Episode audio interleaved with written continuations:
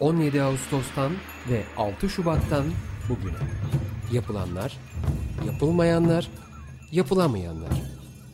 Kamu kesimi, sivil kesim, yabancı kuruluşların temsilcileri depremi tartışıyor. Hayatta kalmak için altın saatler. Hazırlayan ve sunanlar Nuray Aydınoğlu, Elvan Cantekin, Aziz Şasa, Argun Yum, Muzaffer Tunça ve Gürhan Ertür.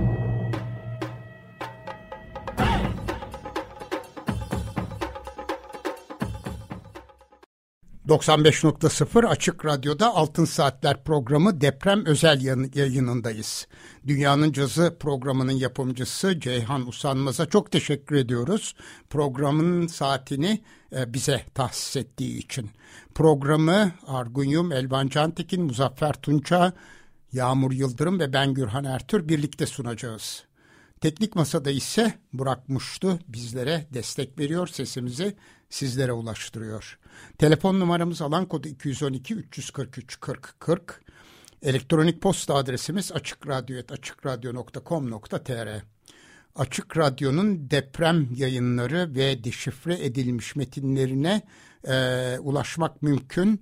Açık Radyo'nun sitesinde sağ kolonda dos bir dosyamız var. Yer yarıldı, içine girdik. Burada hem yayınları kayıtlarını hem de deşifre edilmiş metinlerini görmeniz mümkün olacak. Ayrıca Altın Saatler programının podcast arşivini de Açık Radyo'nun internet adresinde bulabilirsiniz. Oradan daha önceki programlarımızın hepsini dinleyebilirsiniz. Evet efendim bugün e, bir konuğumuz olacak. Profesör Doktor Kamil Yılmaz.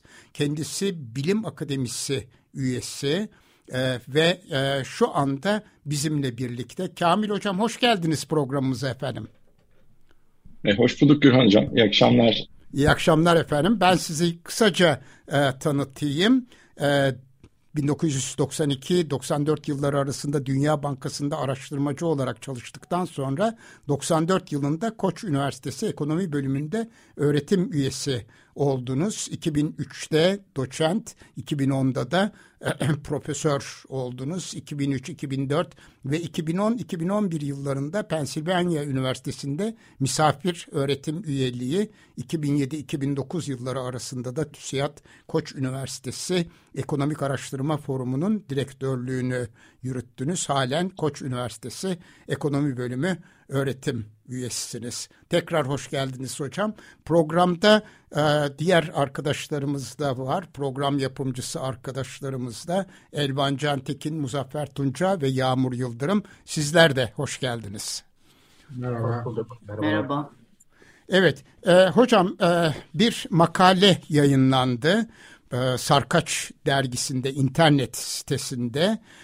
6 ee, Şubat 2023 Kahramanmaraş depremlerinin ekonomik etkisi.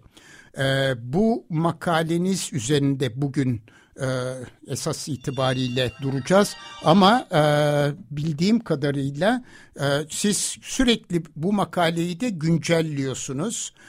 O nedenle sözü size bırakalım lütfen. Hem makale hangi konudadır ve özellikle hangi konuyu bizlerle paylaşıyorsunuz. Onu lütfen sizden dinleyelim. Buyurun efendim. Tekrar davetiniz için çok teşekkür ederim.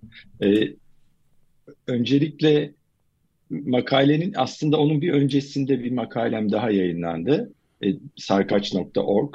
Bu da depre, e, doğrudan e, bölgenin Türkiye ekonomisindeki yeri, deprem bölgesinin Türkiye ekonomisindeki yeri üzerine bir ölçüde e, hem milli gelirden aldığı pay, sanayi, tarım ve ihracatta nüfus olarak baktığımızda bu az çok konuşuluyor ama sonuç itibariyle oradan başlayayım isterseniz. Lütfen. Sonra ikinci ikinci makalede de e, depremin ekonomik etkisi sonuçta e, çok büyük bir can kaybı var. Canlarımızı kaybettik on binlerce ve o anlamda onları hiçbir şekilde geri getiremeyeceğimiz kesin. Ama aynı zamanda da çok ciddi bir maddi hasar var ve bunun da milli gelire oran olarak ne, ne olacağı konusunda çalışmalar, birçok çalışma yapılıyor.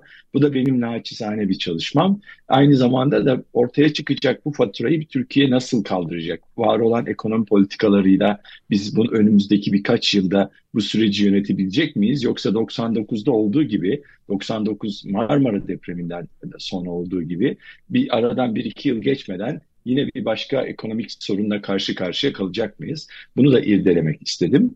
E, sonuç itibariyle bölgenin yeri olarak baktığımızda bölge aslında ikiye bölge dediğimizde tam ne anlıyoruz? 11 il var elbette ki bölgede. 14 milyon kişinin yaşadığı ve ama baktığınız anda bütün iller aynı oranda etkilenmiş durumda değil. Bazı iller gerçekten çok büyük yıkıma uğramış durumda. Bazı iller görece daha az etkilenmiş durumda. O anlamda Türkiye ekonomisine etkisi anlam etkisini görmek için bir ölçüde onu e, hangi illeri kapsayacağız daha çok ona bakmamız lazım. Ben biraz daha naçizane 7 il üzerinden gitmeye çalıştım. O da yıkım oranlarının en yüksek olduğu yani yıkılan ve çok ağır hasar görmüş e, binaların e, var olan stoğa göre oranını aldığımızda burada Adıyaman, Antep, Hatay, Kahramanmaraş, Kilis, Malatya ve Osmaniye çok ciddi zarar görmüş gibi gözüküyor. Elazığ da bazı bölümleriyle etkilendi ama Adana, Diyarbakır, Şanlıurfa orada kayıplarımız var ama görece onların ekonomisini az etkiledi ve bu ilk üç ilimiz aslında toplamda 6 milyonluk bir nüfusu var. Yani milli gelirden pay olarak da aslında oldukça yüksek bölge için yüksek alıyorlar. O anlamda 11 ile mi bakacağız, 7 ile mi bakacağız? Bunun farklılıkları var. Ama her durumda şunu söyleyebiliriz. Bölgenin Antep'in öncülüğünde bir giderek artan sanayide bir varlığı var. Sanayi üretimi e, 2000'li yıllar süresince 2000'ler başından itibaren %4'ler, 4'ler civarında başlamış ve şu anda e, 7'lere 8'lere kadar çıkmış durumda sanayi üretimi. 8'i geçmiş durumda hatta yüzde anlamında baktığımızda. Milli gelirden payı ise bölgenin aldığı daha düşük. 5.7 yani 7 ilin aldığı ve bölgenin yaklaşık 17 milyar dolarlık bir ihracatı var. O anlamda tabii ki Suriye Savaşı'nın sonrasında ciddi boyutta bir göçün göç alan bir bölge ve ondan dolayı da e, daha düşük e, üretim maliyetleriyle fason üretim yaparaktan sanayide e, Türkiye'ye üretim yani Türkiye'nin geri kalanına aramalı ve aramalı üreten bir bölge. O anlamda bu bölgede sanayinin ciddi bir e, durgunluğa birkaç ay bile yavaşlaması ülkenin geri kalanında bazı sanayi iş kollarında olumsuz etkileyecektir. Tarımda da bölgede önemli ürünler var elbette ki ama tarımdaki payı giderek e, yani yüzde sekizlerden yüzde altılara doğru gerilemiş toplam Türkiye'deki yeri olarak baktığımızda. E, inşaat tabii ki bütün Türkiye'de olduğu gibi önemli bir yer tutuyor. Bütün bu anlamda bak e, ele aldığımızda e, bölge Türkiye ortalamasının altında bir gelir düzeyi var. 6 bin dolar civarında. E, Türkiye ortalaması 2021'de 9528 iken bu e, işte en azından baktığımızda kişi başına gelir 7 ilde e, daha düşük bir oran. E, bunu e, ihracatı da söyledim. O anlamda bu bölgedeki ortaya çıkan bu kadar büyük bir yıkımın ekonomik etkisi nasıl olabilir diye sordum ben. Bunu ilk günden beri bir ölçüde rakamlara bakaraktan götürmeye çalışıyorum. Çevre Şehircilik Bakanlığı başlangıçta Çevre Şehircilik ve İklim Değişikliği Bakanlığı onu da söylemem gerekiyor elbette ki. Başlangıçta oldukça detaylı veriler açıklıyordu. Yani hasarlı yani yıkık çok hasarlı yapıları açıklıyordu.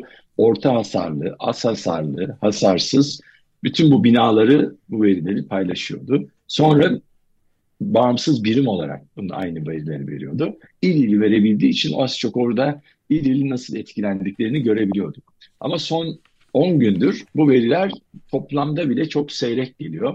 En son gelen rakam e, dün itibariyle Sayın Bakan'ın açıklamalarından bunu alabiliyoruz cımbızda.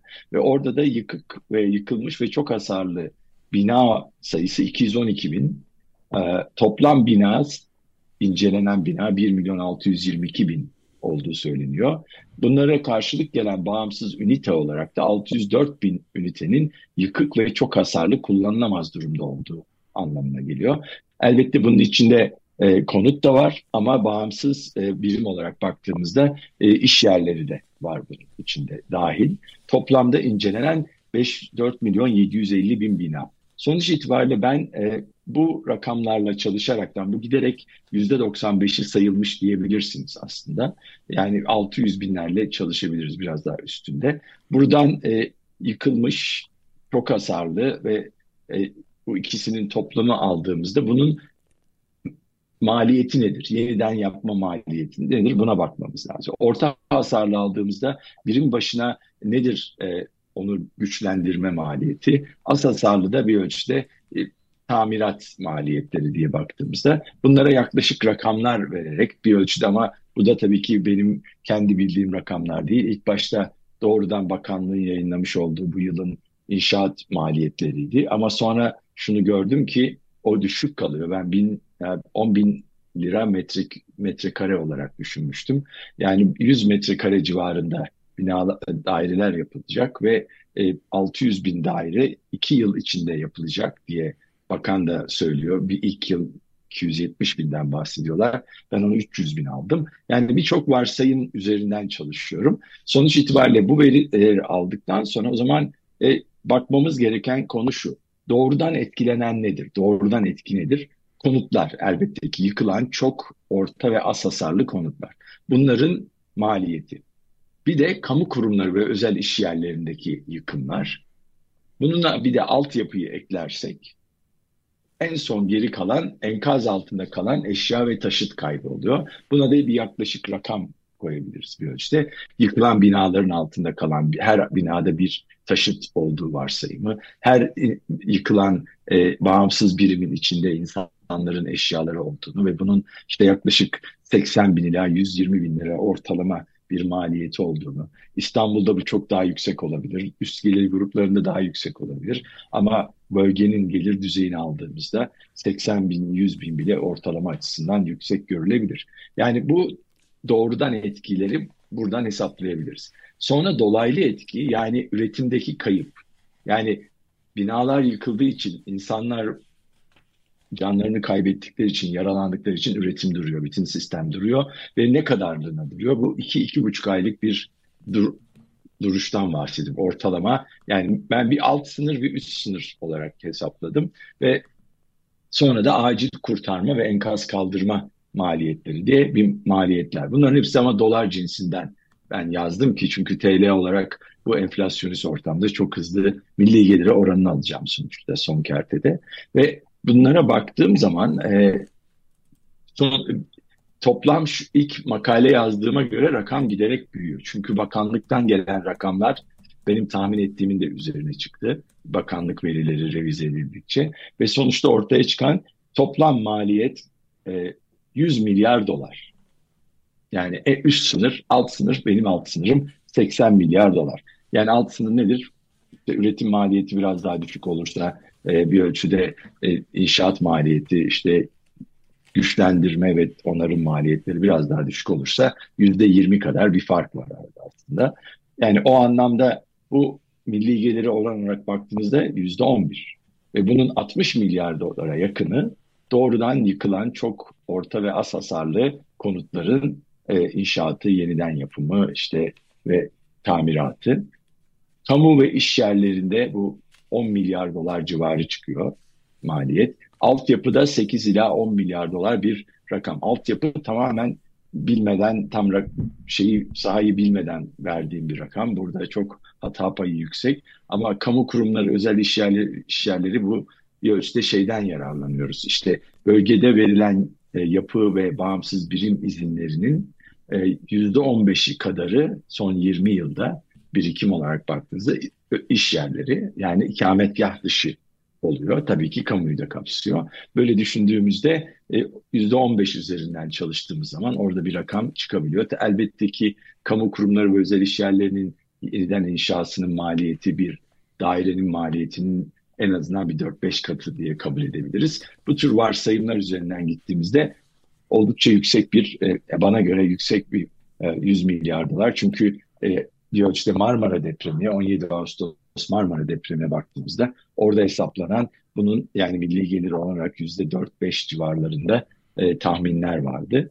E, bir de sonuç olarak bir cari dengeye etkisi olacağını düşünüyoruz. Ben düşünüyorum en azından çünkü inşaat her ne kadar yerel aktivite olsa da inşaatta kullanılan malzemelerin büyük bir bölümü de Türkiye'de üretilse de bunun içinde ithal malzeme de var ve ithal ara girdiler var. O anlamda yaklaşık toplam e, konut ve kamu kurumlarını yeniden inşasında kullanacak malzeme diye baktığımızda bir 10, 14 ila 17 milyar dolar bir yeni ek bir ithalat yapmamıza yol açabilir. Şimdi de denebilir bölgenin ihracatı olumsuz etkilenecek birkaç ay. E, ama aynı şekilde ithalatı da olumsuz etkilenecek. Direkt o malları üretmek için yaptı. Onlar birbirini az çok götürebilir gibi düşündüm. Ve sonuçta burada bir diğer bir konuda istihdam kaybı diye bir kalem ekledim ki bu rakam yani iki iki buçuk aylık işin durmasıyla yaklaşık 400 ila 500 bin iş kaybı söz konusu. Ama tabii işlerin tekrar açılması, şirketlerin tekrar üretime başlamasıyla bu iş kayıplarının da ortadan kalkacağı varsayılıyor. Yani gayri safi yurt içi hasıladan kayıp, üretimdeki kayıp yaklaşık onu söylemedim galiba 8.6 ile 10.7 milyar dolar gösteriyor. O da e, dolaylı etki. Üretim duracağı için bu dönemde tabii ki insanlar işe de gidemeyecek, gelir de yaratamayacaklar. Ama bir başka konu var ki bu konu biraz daha e, net görmemiz gerekiyor önümüzdeki haftalarda. İnsanlar bölgeden taşınıyorlar. Elbette ki e, kalıcı barınacakları yerleri olmadığı için. Ama bu taşınma kalıcı mı, geçici mi? E, aileleri bir yere taşımak ve sonra geri dönüp tekrar işbaşı yapmak mı? Bunları yani şu andaki işte Seyfettin Hoca da Seyfettin Gürsel'le de konuşuyoruz. Oraya giden arkadaşlarla da bu, bu yönde bir etki de olabilir. Yani üretimde daha kalıcı bir olumsuz etki olabilir bölgede. Bunu görmek için şu anda erken. E, ben yani toplam maliyeti bu şekilde koyduktan sonra yüzde on bir yani yüzde dokuz ila yüzde on birlik bir e, milli gelire milli gelire oran olarak bir maliyet var. E, düşündüğünüzde Türkiye bunu kaldırabilir mi bu yükü? Kaldırabilir elbette ama buradaki asıl olan nedir? Fırsat maliyeti. Yani biz bu 100 milyar doları yıkılmış binaları yeniden yapmak yerine 100 milyar doların belki beşte birini harcayarak, belki diyelim yüzde otuzunu harcayarak o bölgeyi yeniden yapılandırabilirdik ve bu kadar on binlerce, elli binleri buldu ama söylentiler yüz binlerden, yüz bin üzerinden bahsediliyor. E, sonuçta bu kadar insanımızı kaybetmezdik. Bu kadar e, o psikolojik baskı altında kalınmazdı. Yani bu toplum artık bunu hak etmiyor. Bu toplum gerçekten siyasetçilerinden, devletinden e, önlemlerini önceden alması, kendi vergilerini yani 38 milyar doların üzerinde deprem vergisi toplanmış ve bunların kullanmasını istiyor. Kullanmayıp da zamanını öldüren e, hükümetleri de herhalde sandıkta mesajını verecektir diye umuyorum ben. E, o, o şekilde bakmak lazım. Bir diye bu maliyetin ne kadarı devlet devlet tarafından yüklenecek ne kadarı da kamu yani özel sektör üzerinde. Hocam oraya geçmeden Elvan Cantekin'in bir sorusu var. O, onu alalım tabii, alabilir miyiz? Tabii. Tabii. Evet. evet esasında e, iki tane sorun var. E, bir tanesi bu iş yerleriyle ilgili. E, siz sanıyorum iş yerlerinin kapalı kalma süresini yaklaşık bir iki ay olarak bir değerlendirmişsiniz. Değil mi? Ee, evet. yanınızda. Ee, en, şimdi, en çok iki buçuk ay dedim. İki, iki en buçuk çok ay. Iki evet. evet. Ee, onu o bölgedeki iş yerlerinin önemli bir bölümünün orta boy işletmeler olduğu varsayımıyla e, acaba e, yani bunların böyle bir afete hazırlık süreçlerinin yetersizliğini e, dikkate alıp daha uzun bir süre kabul etmek e, gerekmez mi? Çünkü e, Türkiye'de biliyorsunuz hani büyük işletmeler genellikle bu iş sürekliliği konusunda daha e, hazırlıklı ve daha iyi çalışmalar yapıyorlar ama e, özellikle küçük ve büyük orta boy işletmelerde bu çok büyük bir sorun ve e, iki ay e, hani bana o anlamda oldukça kısa bir süre gibi geldi. Bir tahminim birazcık daha uzun e, süre iş dünyasından uzak kalacak gibi işletmelerin önemli bölümü. Siz bu konuda ne dersiniz? Şöyle e, çok haklısınız o konuda. Ama yani alınan bilgiler bölgenin en önemli üretim merkezi Gaziantep. Yani 17 milyar 700 milyon dolarlık ihracatın 11.4 milyar dolarını Gaziantep yapıyor. Ve Gaziantep'teki sanayinin çok da olumsuz etkilenmediği söyleniyor. Evet Hatay'da özellikle ovada bulunan ve e, otomotiv sektörüne direkt e, üretim yapan bazı e, sanayi organize sanayi bölgeleri etkilenmiş. Kahramanmaraş'ta yıkım biraz var ama şöyle de var. E, çok ne derler makinelere bina yıkılmamış ama makinelerin altı makineler depreme de, depreme uygun bir şekilde yerleştirilmediği için yani Japon makinesi olsa tekstil makinesi onlar depreme hazırlıklı olduğu için bütün makinelerini ona göre üretiyorlar ve depremde zarar görmüyor. Yerinden oynamıyor. Yerinden oynamayınca da bir şey bir yerleri kırılmıyor. Ama işte Avrupa'dan gelen makinelerde ne görülmüş? Çok ciddi kırılmalar ve zarar e, zarar var. Bu tür e, kayıplar var. Sizin dediğinizi e, bir ölçüde yani o, ben 17 Ağustos'ta ele aldım. 17 Ağustos'ta çok daha yakındı sanayiye bir ölçüde deprem. Orada çok hızlı ayağa kalktı. Tabii büyük iş büyük iş yerleri vardı. Ama bölgede e, dediğiniz e, bazı yerlerde geçerli olacak. Üretimin ayağa kalkması daha zaman alacak ama sanırım Antep gibi bölgenin en önemli merkezlerinde bu biraz daha hızlı olabilir. Ee, esasında ikinci sorum e, belki de siz ondan bahsedeceksiniz ama bu 100 milyar e, dolarlık bir e, direkt maliyetin e, yaklaşık 60 küsür milyar doları konutlarla ilgili dediniz. Burada DASK'ın payı üzerinde ben şey yapmak istiyorum. Hani DASK 99 depremlerinden sonra çok ciddi olarak hani nasıl diyeyim özgün ve e, önemli bir e, e şey e, çözüm olarak ortaya konmuştu. E, burada o çözümün biz bir etkisini görecek miyiz? Onunla ilgili bir takım rakamlar vermişsiniz. İşte o, o konudaki değerlendirmeniz de herhalde sırasıyla gelecek ama. Yo, bence çok iyi oldu. Onun, onun üzerinde durabiliriz şimdi de. Yani DASK'ın önemi e, gerçekten e, zorunlu sigorta ama bölgede verilen rakamlar e, biraz karışık yani ben basın üzerinden alıyorum. DASK e, direkt yönetimine, şirket yönetimine ulaşamadım devlette daha en azından. Ama sigortacılık sektöründe uzman insanlarla da konuştum biraz bilgi e, güncellerken şu aşamada. Yani DASK'ın bölgede yaklaşık 1 milyon 100 bin civarında konutta e, DASK var. Ama toplam toplam kaç konutun kaçı e, kapsanıyor diye baktığınızda Diyorlar ki 2 milyon 200 bin civarı bunun 1 milyon 100 bini kapsanıyor. Yani %51 kapsama var. Ama bizim sadece baktığımız e, bölgede bağımsız birim olarak baktığımız yani 4 milyon 750 bin incelenen konut var. Yani sonuçta devlet tarafından yani o rakamlar biraz tutmuyor. E, benim e, şu anda araştırmakta olduğum kısım yani o da şöyle bir şey. E, ne kadar DAS karşılayacak ona bakalım. Diyelim %50 olsun bir alternatifte benim baktığım vakarsın yüzde 25 olsun. İki arada olacak. Yani kapsama yüzde 25 olursa DASK'a düşen maliyet aslında 1.25 milyar dolar. Yani düşün, ne, neye bakıyorum? Ben bütün en çok yıkılanlara yıkılanlara baktım. Yıkılan rakamlarına. Az ve orta hasarları da dahil ederseniz artacak bu. Çünkü DASK'ın karşıladığı sadece e, e maksimum 320 milyon 320 bin lira veriyor DASK. E, bu 25 Kasım 2022'ye kadar böyle. O zamandan sonra zeyil yaparsanız 640 bine yükseltebiliyorsunuz ama yapan yok yani o bölgede. Yani ne demek? Burada bölgedeki ödeyeceği kısım da ortalama 180 bin liradan bahsediliyor. Direkt sigortacılardan aldım.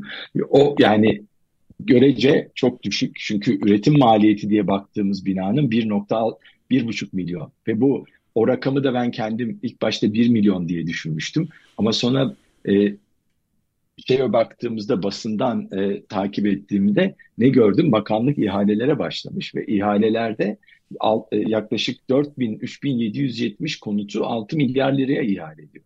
Ve orada çıkan ortalama rakamlar 1,5 milyon lira civarında 100 metrekare için. Bunun bir nedeni yeni alanlar açıyorlar, yeni alanlara giriyorlar ve bu yeni alanlarda altyapı yok. Onun için şirkete en azından yani ana ana altyapıyı devlet sağlayacak ama ana altyapıdan ara ara yollar, ara bağlantıları şirketler sağlayacak. Tabii o birim başına üretimi arttırıyor. Çevre düzenlemesini de yapacak deniyor. Yani bir, bir ölçüde ve üretim maliyeti DASK'ın karşıladığının bir 8 katı ya da 9 katı gibi bir şey. O anlamda DASK'ın çok büyük bir katkısı olmuyor.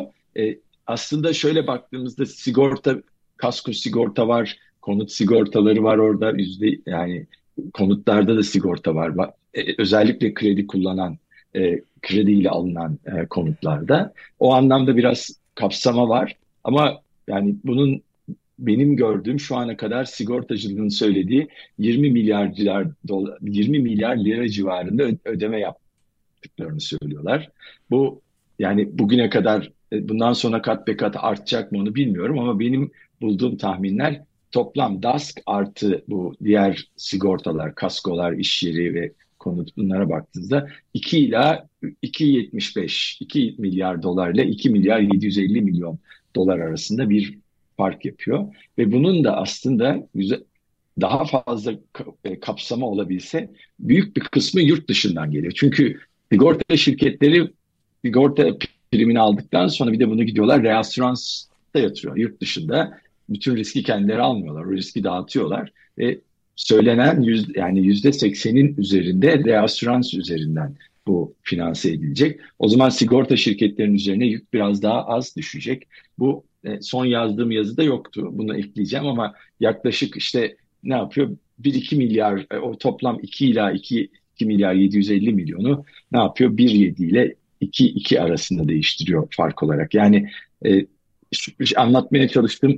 Evet sigortacılığın maliyeti düşüyor. Çok daha azalıyor ve geri kalan aradaki 2 milyar dolara yakın fark yurt dışındaki reasürans şirketleri tarafından geliyor. Ama toplam konut yapımına baktığımızda 60 milyar doları buluyor. Yani özel iş yerleri 11 milyar dolar buluyor. Altyapı 10 milyar dolar. Bütün bunlara burada çok çok düşük bir alan. E, düşük. Normalde devletin zorunlu sigorta olarak DASK'ı getirmesindeki ma- mantık neydi? Sigortası olmayanları devlet artık onlar kendi başının çaresine bakacak. Ama şu anda böyle kendi görevini, ödevini yapmayan bir devlet gidip de vatandaşına ve on binlerce vatandaşının e, kaybını bir ölçüde öteleyemeyen, engelleyemeyen bir devlet vatandaşına ben bu inşaatları yapmıyorum. Siz herkes kendi başına başının çaresine baksın diyemez. En azından zaten siyaset de e, seçime doğru giderken hükümet de işte biz işte iki ayda 200 bine yakın e, daireyi konutu ihaleye çıkacağız e, yaklaşımıyla bir momentum yakalayıp en azından seçime güçlü gireceğini düşünüyor. Yani bütün olan biten yani bu kadar insanın ölümüyle sonuçlanan ve kurtarma, enkaz kaldırma çalışmalarında bu kadar geciken bir devlet hala e, seçimi kazanmak için e, buradan bir e, kendine bir kazanım elde edeceğini düşünüyor. Evet hocam siz e, yazınızda da çok net belirtiyorsunuz. Burada da e, söylediniz. E, bir takım varsayımlardan hareket etmek durumundasınız. Bugün sabahleyin benim oldukça şaşırdığım bir rakamla karşılaştım. Hatay'da 5 bin küsur binanın yıkıldığı ve 25 bin binanın da yıkılmak yıkılması gerektiğini belirttiler. O bu yapılan e, hasar tespit çalışmalarından sonra anladığım kadarıyla bu rakamlar her geçen gün biraz daha e, artacak, yükselecek gibi görünüyor.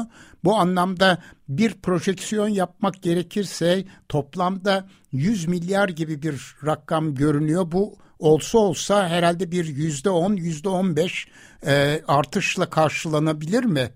Öyle mi düşünmek lazım veya? Artış dediğiniz neyin artışı yani daha da artabilir mi diyorsunuz? Daha da artabilir mi? Evet. Yani benim gördüğüm kadarıyla e, verilen toplam yıkıl, yıkılmış ve çok hasarlı bina rakamı 212 bini buldu. Evet. Yani beni Hatay'la ilgili sizin verdiğiniz 30 bin rakamı bundan bir hafta 10 gün önce bakanlık tarafından açıklanmıştı. Açıklanmıştı doğru. Çok, Evet ama iki, o zaman toplam çok daha azdı. 105 bin yani Hatay çok ciddi bir yıkım var. Şu anda Hatay'da belki 60 bin baktığınızda. Çünkü o zaman 105 bindi toplam Hatay 30 bindi benim hatırladığım. Şimdi şimdi baktığımda yani Hatay toplam olarak e, Hatay yani toplam 212 binse Hatay'ın çok daha yüksek olması kaçınılmaz. Evet bir de ilçeleriyle yani birlikte anlamda, ele aldığımızda tabii. tabii yani, bu, bu ama bütün bütün il bazında alıyor. Yani bir, evet. o tablolar e, bakanlığın verdiği rakamlar il bazında bütün sınır il sınırları içinde alıyor. İlçeleri de dahil. Yani o anlamda yıkım 212 bin bina ve 604 bin bağımsız birim yani konut ve iş yeri birimi. Bu çok büyük bir yıkım gerçekten. E, o anlamda e, bunun finansmanı diye koyduğumuz rakamlar e, biraz gerçekçi olduğunu düşünüyorum. Daha da yükselebilir elbette ki. Çünkü maliyetler de yükselebilir Tabii. önümüzdeki dönem. Onu da bilmiyoruz. Ve ama buradaki bir, bir diğer bir konu da bunun ne kadarı devletin sırtına binecek, ne kadarı da e, özel sektörün sırtına. Yani devlet ya da DASK bütün orta hasarlı, az hasarlı binaları tamamını ödemeyecek. Yani dediğim gibi DASK'ın ödeyeceği kısım oldukça küçük. DASK'ın sınırı Elbette. Çünkü yani 400-500 liraya alabildiğiniz bir sigorta. Belki bu depremden sonra DASK'ın primleri de yükselecek. Ama tabii bunu gene primler yükseldikçe o zaman e, dar gelirli bunu nasıl ödeyecek? Yani orada bana göre devletin ciddi sübvansiyonları da olabilmeli. Yani dar gelirli aileler için onların yani deprem sonrası dönemde DASK'ın bütün yani Türkiye'de yüzde elli kapsamış DASK'ın söylenen e, ve o yüzde elliyi yüzde yüze çıkarmak lazım. Çünkü kapsamadıkları büyük olasılıkla dar gelirli ve yoksul aileler. Yani asıl e, desteklemeye çalıştığınız yani ev e, sigorta ile inşaatı yeniden yapmaya çalıştığınız destek olmak isteyeceğiniz kesim bir ölçüde onlar DASK'ın kapsamı dışında kalıyor çünkü o primleri ödeyemiyorlar.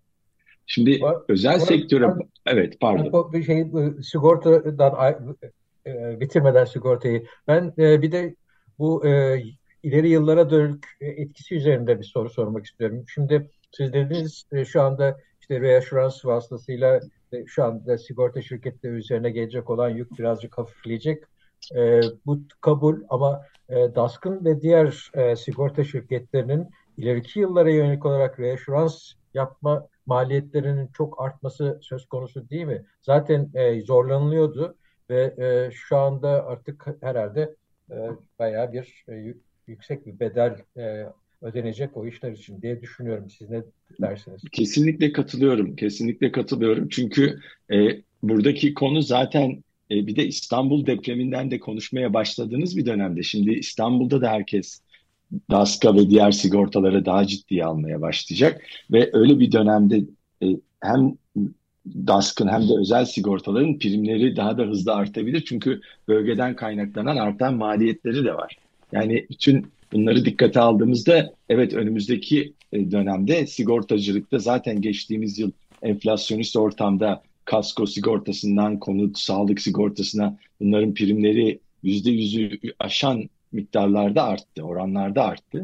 Şimdi bir de depremin arkasından daha da artma ihtimali var. Bu elbette ki yine gelir dağılımına baktığımızda yine dar gelirliği çok olumsuz etkileyecek. Evet, şimdi e, bu faturanın ne kadarını kamu, ne kadarını özel sektör yüklenecek konusunu biraz daha derinleştirebilir miyiz hocam? Tabii yani ben yine yani toplam faturayı ele aldığımızda oradaki yani şöyle varsaydım enkaz altında kalan eşya ve taşıt kaybının önemli bir kısmı çünkü eşyalarımızın çoğunlukla biz sigortalamıyoruz. Çok az eşyalar sigortalanıyor. Yani onu yüzde beş, yüzde on diyebilirsiniz belki. Taşıtlar kasko bölgede oldukça düşükmüş. Yüzde yirmilerde galiba kasko oranı. Yani o anlamda e, yani her durumda enkaz altında kalan eşya ve taşıt kaybı özel sektör tarafından karşılanacak. Bunun e, yüzde 90'a 80'e kalan yakını hane halkları ya da iş yeri sahipleri geri kalanı e, sigortacılık tarafından karşılanacak. E, üretim gelir bu arada devletin bir e, sonuç itibariyle bir gelir yardımı var bölgede. Yani o yardımı biliyorsunuz yani haberlerde okuduğumuz vefat edenlerin yakınlarına 100 bin lira bu bana göre 100 milyon verseler de karşılayamayacak bir miktar geri gelemeyecek e, sevdiklerimiz. O anlamda devlet bir kan parası bakışıyla 100 bin lira veriyor diye biliyorum. E, sonra evi yıkılan ailelere 10 bin lira yardım ilk hemen ilk hafta ilk 10 günde. Sonra kira yardımı işte 3 ila 5 bin lira arası ben 4 bin dedim ama 5 binde alabiliriz onu. Sonuçta taşınma yardımı da bölgeden 15 bin lira. Bütün bunları aldığımızda bu da işte bugünkü kurlara yakın bir oranda e, yaklaşık 2 e, milyar doları buluyor. 2 milyar dolarlık bir doğrudan yardım yapıyor devlet şu anda. E, o anlamda nedir? İşte 600 bin iş yeri ve bina, e, konut şey hasarlı ve oturulamaz. O zaman hem kira yardımı yapıyor hem de o insanlara doğrudan gelir yardım yapıyor.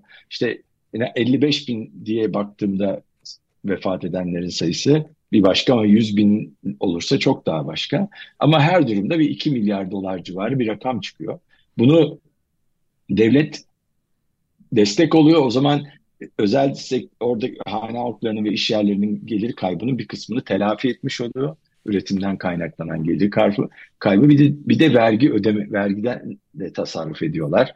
Yüzde yirmi civarında vergi aldığımızda ve onu da düşmemiz gerekiyor. Böylece net üretim ve gelir kaybı bölgede 5 ila 6 milyar dolar arası. Çünkü normalde 8 buçuk ila 10 buçuk arasındaydı. Ama bu destekleri çıkardığımızda devletin sırtında biniyor. Sonra işte konut sahibi ve iş yeri sahibi orta hasarlı, az hasarlı e, durumlarda onlar yarısını kendilerinin yaptığını varsayıyorum. Sonra geri kalan da sigortacılık. Böyle baktığımızda bir yaklaşık yüzde yirmi maliyetin yüzde yirmisi 100 milyar doların 22 milyar doları özel sektörün üzerine biniyor. Geri kalan 78 milyar dolar devlet tarafından karşılanıyor. Yani o anlamda bizim buradaki şeyimiz e, özel şimdi insanlar yeni ev kuracaklar yeni baştan eşya alacaklar. Bütün bunların maliyeti belki daha da yüksek olacak ama onlar peyderpey zaman içinde ödenerek yapılacak ve bir, bir buna bir rakam biçmek gerektiğinde çıkan bu işte 22 milyar dolarlık bir ek harcama çıkıyor. E, sonuçta devletin de 78 milyar dolarlık harcaması maksimum üst sınır benim. Yani iki bir alt bir de üst sınır var. Altta da 63 milyar ila 78 milyar dolar arası bir şey. Yani bu da milli gelire or, or, oran olarak yüzde yedi ila sekiz buçuk. Ee, yani asıl burada benim gelmeye çalıştığım nokta evet e, özel sektör birçok hane yani ne olacak?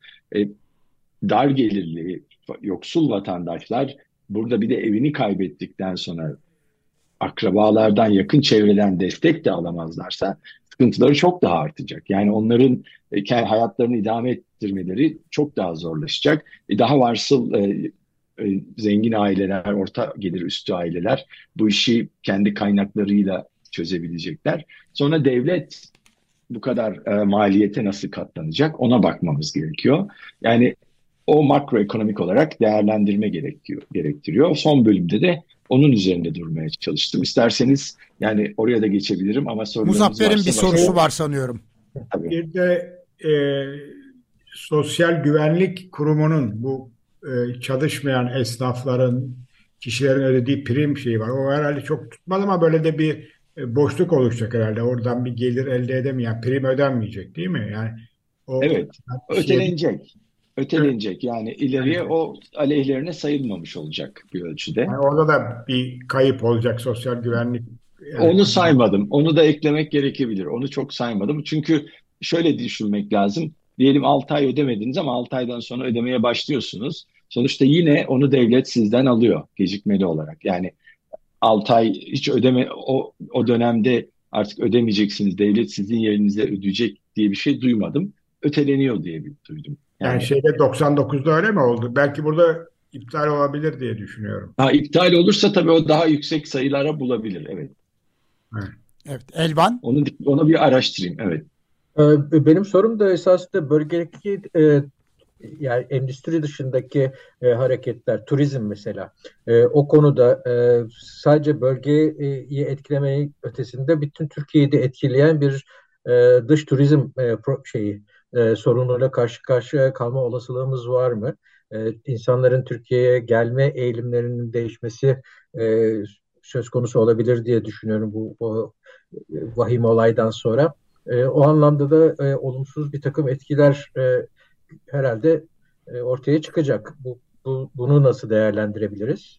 Evet, o yani bölgenin e, turizm potansiyelini turizm bölgede en önemli sektör yani toplam ülke turizminden aldığı pay daha düşük oldukça. Ama elbette ki Hatay gibi e, özellikle bazı illerimizde turizm önemli, iç turizm de olabilir. Tabii o gelir önemli boyutta birkaç yıl kaybolmuş olacak. Yeni baştan inşa etmekle belki ileride tekrar ayağa kalkar. Ama ülkenin geri kalanı için dediğinizde benim duyduğum şu ana kadar yüzde beş iptaller varmış erken rezervasyonlarda ama yıl içinde tabii ki bu yüzde beşin daha da üstüne çıkacaktır diye düşünürüm. O anlamda işte 40-50 milyar dolarları bulmuş bir e, turizm sektörünün burada biraz daha gerilemesi söz konusu. Ama mesela özellikle Avrupa bu konuda hassas olabilir. Ama diyelim kuzey ülkelerinden ya da Rusya gibi yerlerden gelen bir de yani asıl Antalya daha görece az bir e, deprem bölgesi sayılabilir ama daha Ege Ege tarafına gittiğimizde oralarda da, daha önemli. O bölgelerde kayıplar daha fazla olabilir. Yağmur Yıldırım'ın bir sorusu var hocam. Evet Tabii. bir ekleme belki yapabilirim. Kültür, sanat, eğlence bu sektörler inanılmaz zarar gördü. İnsanlar bir ay boyunca iş yapamadılar, mekanlar kapalıydı. Yani yaza durumlar ne olacak, nasıl etkilenecek özellikle eğlence sektörü bu da belli değil. E, bu durumu nasıl yorumluyorsunuz? Yalnız deprem bölgesi değil hani Türkiye'deki tüm hani bu sektörün çalışanları etkilendi. Yani o zaten o sektör pandemi döneminden bu yana ayağa kalkamadı kesinlikle evet, haklısınız. Maalesef evet. Yani o anlamda o anlamda bu gelen bunu ben ama bölge dışında çok kalıcı etkisi olmayacağını düşünüyorum. Yani azaltacaktır ama sonuçta kültürel etkinlikler ağırlıklı olarak iç bir talep yaratıyor. Yerel ülke içinden talep yaratıyor. Daha çok kültürel kültür turizmi uluslararası çok çektiğimizi ben yani kültürel etkinlikler için bilmiyorum. Yanılıyorsam lütfen düzeltin.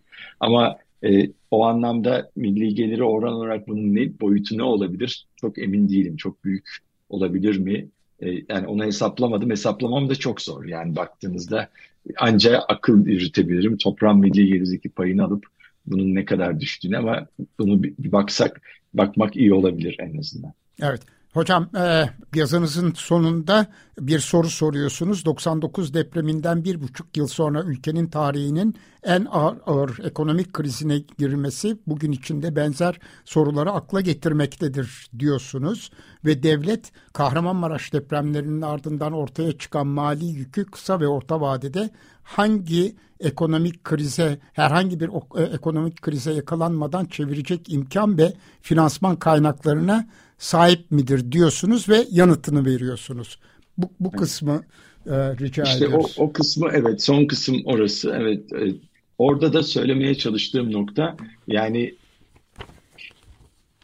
99 krizinin arkasından Türkiye zaten 90'lı yılları hepimiz biliyoruz. Tamamen yüksek enflasyon, çok e, miyopik e, politikalar, popülist politikaların yarattığı yüksek enflasyon ve çalkantılı bir ekonomik büyüme ve borç yükünün çok ciddi oranlara çıkmasıyla taşınamaz hale gelmesi ve bunu bizi aslında deprem sonrasında IMF ile anlaşmaya yapmaya zorladı hükümeti. Yani IMF ile yapılacak anlaşma da aslında IMF yeniden bu bölge e, Marmara bölgesinin yeniden yapılanması için kaynak verdiği için değil, devlet daha çok kaynaklarını iyice tüketmekte olduğu için IMF'den gelecek standby anlaşması sonrasında gelecek kaynaklara ihtiyaç duyduğu için yaptı. Ve elbette ki enflasyonu kontrol altına almak için bir çabaydı ama asıl reformlar bankacılık sektörü reformunu yapmadığı için sonuçta bir krize girdi ülke. Yani evet. o o anlamda bunu dikkate al, al, alabilir. Ama şu anda gördüğümüz Evet, Türkiye bütün bana göre AKP iktidarının kötü ekonomi yönetimine rağmen şu anda borç stoğu çok yüksek değil. Yani bir ölçüde geçen yıldan bu yana e, siz reel faizleri bu kadar eksi e, bilmem kaça kadar yani enflasyonun %57'lerde olduğu bir ortamda politika faizinin %8,5'larda olduğu, mevduat faizinin %25-30'larda olduğu bir ortam elbette ki %-15-20 arasında bir reel faizden bahsediyoruz. Bu kadar yüksek eksi olması sonuçta devlet bir ölçüde kendi borcunu çevirdiği için borç yükü çok artmadı. Ama e, o anlamda borç yükümüz çok yüksek değil. %30'lar civarında. Yani o zaman burada yüzde 8.6'lık bir ek milli geliri oranda bir yükü kaldırabilir devlet diye bakabilirsiniz. Ama bunu tamamen içeriden finanse etmesi mümkün değil. tasarrufların zaten yatırımlarımıza yetmeyen tasarruflarımızı bir de bunun bölgeye aktardığınız zaman yatırımların daha da azalması anlamına gelecek. Yani dışarıdan mutlaka bir fon akımı gerekiyor. Yani biz 2000'li e, yıllardan bu yana bu uluslararası sermaye akımından çok faydalandık. Hızlı büyüdük, çok tükettik, hızlı büyüdük. Ama asıl şu anda buna ihtiyacımız var. Ama son 4 yıllık hükümet politikaları yabancı yatırımcıyı tamamen bir ülkeden çıkardı. Düpedüz gelmeyin demek istedi dediler ve şu anda yabancı yatırımcı Türkiye'den gelmiyor. Fırsat buldukça borsadaki de işte yüzde altmışlarda olan payı giderek yüzde otuzlara düştü. Giderek daha da aşağılara tek hanelere bile gelecek. Ve yabancı yatırımcı direkt Türkiye'ye gelmeyince hükümetin tek alternatifi yurt dışından borçlanmak kalıyor. Yurt dışından borçlanmanın maliyeti de yüzde onları geçiyor Türkiye açısından. Dolar cinsi maliyet. Evet borçlanabilir. Ancak bu hem işte turizmi de söylediniz biraz önce cari açık artacak. Bu zaten ilk iki ayda ilk aydaki ticaret açığı da bunu gösteriyor. Cari açık bu kadar 45-50 e, milyar dolarların üzerine çıkarken e, bizim zaten bir çevirmemiz gereken bir 190 milyar dolarlık bir e, kısa vadeli borcumuz var. Bizim dış finansman ihtiyacımız bu kadar yüksekken biz ne yazık ki dışarıdan sermaye çekemiyoruz. Sorun bu. Yani hükümetin tek şeyi seçime kadar ben bu işi götürürüm. Dost ülkeler bana işte 3 o verir, 5 o verir. Ben bu seçime kadar dövizi de tutarım. Bu anlamsız ekonomi yani anlamsız demek istediğim tamamen iktisat teorisine aykırı ekonomik politikasını da sürdürürüm. Çünkü bu siyasi bir karar. Ama şu anda seçimden sonra ne yapacaksın? O zaman benim söylediğim hükümetin bu politikası devam ederse ki devam edeceği gözüküyor. Çünkü Cumhurbaşkanı bu can bu bedende olduğu sürece dedi birçok defa dedi. Böyle bir durumda bizim 2023'te olmasa bile 2024'te ciddi bir ekonomik darboğazda karşılaşmamız kaçınılmaz. Yani siz e, bütün ülkeyi yani bir ölçüde baktığınızda şu anda kambiyo rejimi dediğimiz dış ülkelerle alışverişimiz, işte ihracat, ithalat ve sermaye giriş çıkışı. Bu artık yarı kapalı bir kambiyo rejimine geldi. 89'da biz tam açığa geçmiştik açık kambiyo rejimi. İstediğiniz ülkeye para gönderebilirsiniz, getirebilirsiniz ama şu anda 50 bin doların üzerine para göndermeye kalktığınız anda devlet soruyor nereye gönderiyorsun? İthalat mı yapıyorsun, çocuğuna ödeme mi yapıyorsun yoksa yatırım mı yapacaksın? Bu artık serbest değil yani. O anlamda şu anda gördüğümüz bu hükümet giderek kambiyo rejimini daha da kapatmak durumunda kalabilir dışarıdan sermaye gelmeyince.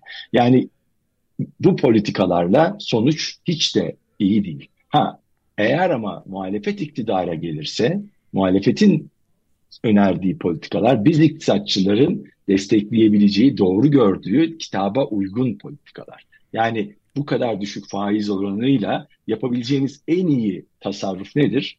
En iyi tasarruf daha çok tüketmek. Onun için son çeyrekte tüketim %16 artmış. İşte dış ticaret açığımız bu kadar artmış. Bu sürdürülebilir bir durum değil. Ama muhalefetin politikaları faizleri kademeli olarak arttırmak, kademeli olarak arttırırken dış dünyayla da dış dünyaya güven vermek, doğru insanları doğru pozisyonlara getirerek güven vermek ve yabancı sermayeyi çekebilmek. Bunun mümkün olduğunu düşünüyorum. E, muhalefetin iktidara gelmesiyle önerdikleri ekonomi politikalarının yürütülmesiyle bir tek ötelenecek şu var enflasyon konusu. Enflasyon biraz daha yüksek enflasyonla yaşamak zorundayız. Sıkı para politikalarına geçiş hemen seçim sonrası olamayacak gibi gözüküyor. Çünkü finanse etmemiz gereken ciddi bir kamu harcaması var. Yani o anlamda büyümeye bakalım. Bu bölgedeki deprem elbette ki büyümeyi e, bölgede kesin aşağı çekti. İlk çeyrekte de aşağı çekecek. Bizim büyümemizi aşağı çekecek. Ama sonraki çeyreklerde ikinci belki daha çok üçüncü ve dördüncü çeyrekte büyüme hızlanacak. Çünkü kamu harcamaları artacak. Bu bölgeye yapılacak yatırımlardan dolayı. Bu kamu yatırımları inşaat sektörüyle beraber onun bağlantılarıyla ciddi bir ivme yaratacak ve işte yüzde üç, üç buçuk beklediğimiz büyümeyi belki dörde çıkarabilir. İlk baştaki kayıba rağmen belki eğer dediğim gibi ekonomik stabilite sağlanabilirse, ekonomik pardon siyasi istikrar sağlanabilirse ki bugün İyi Parti'nin açıklaması pek istikrardan çok istikrarsızlığa doğru getiriyor bizi. Çok doğru. Ama evet. istik, e, istikrar sağlanabilirse o zaman e, ikinci yarıda görece büyüme hızları artabilir ve benim oradaki öngörüm işte 2024 seçimlerinden sonra, yerel seçimlerden sonra e, biz artık daha enflasyonla mücadeleyi daha ciddi gündeme alabiliriz. Ama ki o zamana da bu yeniden inşaat süresinin büyük bir önemli bir kısmında yol almış olacağız. E, masraf e, harcamalar yapılmış olacak, finansmanlar sağlanmış olacak. Yani giderek enflasyon tekrar birinci gündem haline gelmesi lazım ki uzun dönemde istikrarlı büyümeye tekrar dönebilsin Türkiye. Evet hocam bir toplantıya yetişeceğinizi biliyoruz ama Elvan evet. Cantekin'in son bir sorusu var. Onu da alabilir Tabii. miyiz acaba? Esasında benim son sorum da büyüle, büyümeyle ilgiliydi. Ee, yanlış hatırlamıyorsam 99 depremlerini takip eden senede Türkiye %6 küçüldü.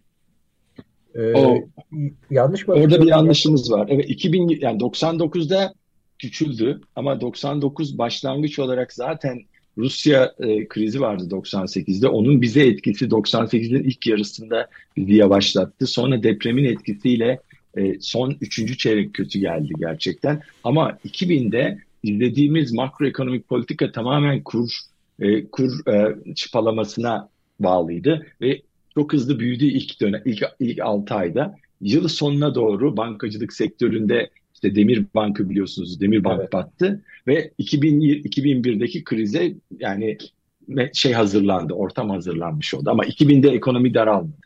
Daralmadı peki. Evet.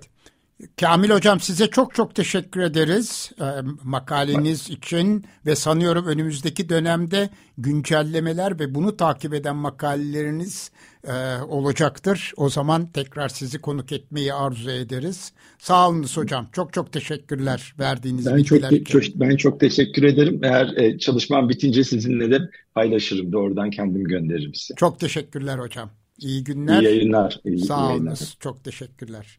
Evet efendim. E, ilk konuğumuz Profesör Doktor Kamil Yılmaz idi. Bilim Akademisi üyesi ve Koç Üniversitesi Ekonomi Bölümü öğretim üyesi. E, Sarkaç dergisinde yayınlanan makalesini ele aldık. E, 6 Şubat 2023 Kahramanmaraş depremlerinin ekonomik etkisi başlıklı e, yazı e, Sarkaç sitesinden bu yazıya ulaşabilirsiniz ve deprem bölgesinin Türkiye ekonomisindeki yerini ele aldığı yazıya da e, bu vesileyle gene Sarkaç dergisinde ulaşmanız mümkün. Ee, Sarkaç biliyorsunuz Bilim Akademisi'nin dergisidir, internet yayınıdır ve e, her zaman ulaşabilip e, ulaşıp oradaki makaleleri gözden geçirebilirsiniz. Şimdi e, programımızı burada bitiriyoruz. Ama e, deprem özel yayınımız saat 18 ile 19 arasında devam edecek. Orada da e, konuğumuz Doktor Nazan Cömert olacak. E, saat 18'i 10 geçe tekrar görüşmek dileğiyle. Hoşçakalın.